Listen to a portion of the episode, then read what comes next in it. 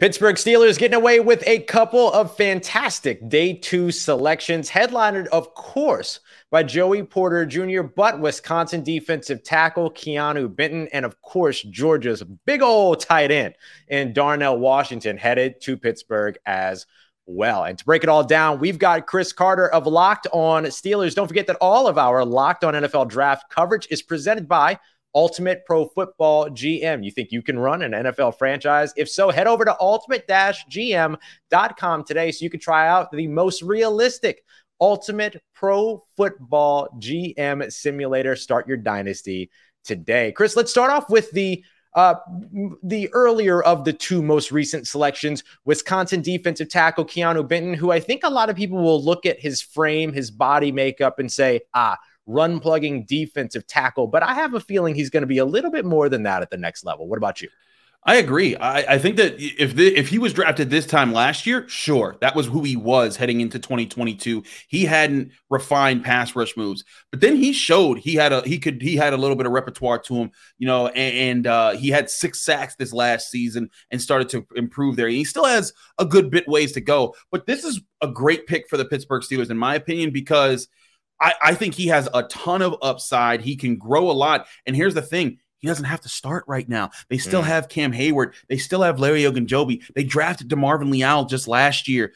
The, I, have been saying for a while, the Steelers, they have a lot of different things that I really think that they could address. And offensive tackle and corner were there. And then tight end was another. And crazy enough, they got all of them in the in the first three rounds, including this guy. But interior defensive lineman – was important because I think that they needed an early draft pick, you know, maybe not a first round pick, but a guy who could eventually take the torch from Cam Hayward and be like the Steelers defensive line is still big, nasty, tough, physical. We'll stuff the run. We'll get after the quarterback. We'll take on double teams, and we'll we'll set the the, the, the edge rushers up to be the big playmakers on the defense. Um, and I think Benton fits that model. And if he doesn't right now, he has at least two years to develop because I think that's what that'll be the shelf life of Hayward, at least still being a really really talented player for the Pittsburgh Steelers along with Ogunjobi being there a mm-hmm. very good pick at 49 um, I thought the Steelers would be lucky to get him there a lot of opportunity to develop. And of course, these guys are far from finished products. And speaking of far from finished products, in maybe the best way possible, Georgia Oof. tight end Darnell Washington, six foot six, dang near six foot seven. And then he comes in at 260 plus, noted blocker, both in the run and pass game. But you have to imagine with that frame, that size, that he's going to be able to have some time to develop into a pass catcher and a lethal one at that. But medicals maybe got him to this point for the Pittsburgh Steelers. So, what is it that you think, Chris, the Steelers saw in Darnell Washington that made them maybe belie those concerns and make the selection? So, I know this. Back on Monday, when we were talking to Mike Tomlin and Omar Khan, there was a mm-hmm. question asked to Omar Khan, What are the positions that you think are the best in this draft class? And he said, Oh, I think offensive tackle, I think cornerback, I think wide receiver. And then Mike Tomlin jumps in and says, Tight end. And uh, and, and, so and so I, we were all like, hmm, that hmm. sounds a little interesting there. And then I was like, hmm, who's the only tight end they made as a top 30 visit? Well, that was Darnell Washington. There were four players that the top brass every year. I always try to track who the who do the top brass visit, meaning Mike Tomlin, Omar Khan for their pro days, and then mm-hmm. who who do they bring in for their top 30 visit? There were four players who both received a top brass pro day visit and were a top 30 visit at the Steelers facility.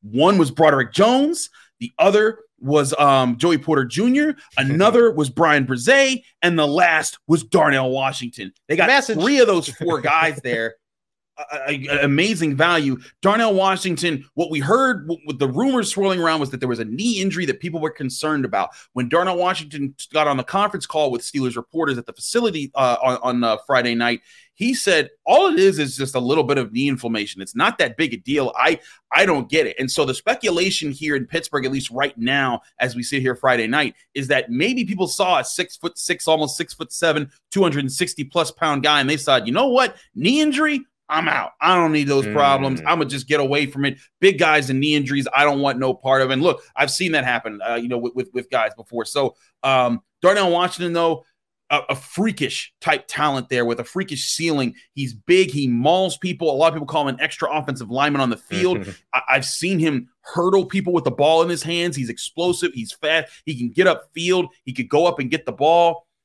And again, in a position where the Steelers don't need him to do this right away.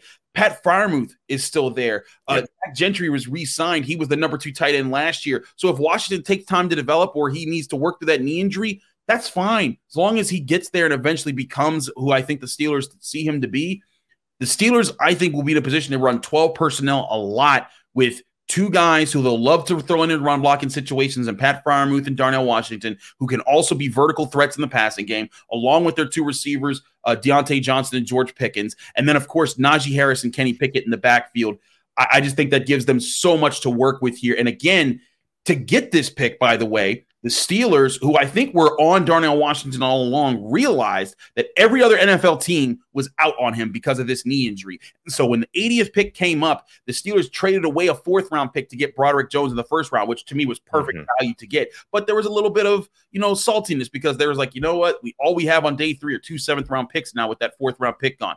Well, with this trade, they moved back to 93, came down 13 spots, and recouped a, a, fourth round pick. I don't know how Omar the trade chart is wild this year. It really is wild this year. I don't understand values. I did all this studying of all these charts and just throw it all out the window. But Omar Khan put on some black Air Forces and just keep robbing people because I think that's what he's done in this offseason, Ross. It's been a super, super fun draft, clearly, for the Pittsburgh Steelers. And it's going to be a very, very fun season for them as well. And if you want to keep up to date with the selections that have already been made for the Steelers, what's up next for them, and of course, the exciting 2023 season on the way, Locked on Steelers every Monday through Friday is the place for you to be. Hosted here by Chris Carter, part of Locked on Podcast Network, your team every day. Chris, thanks so much for joining us, bud.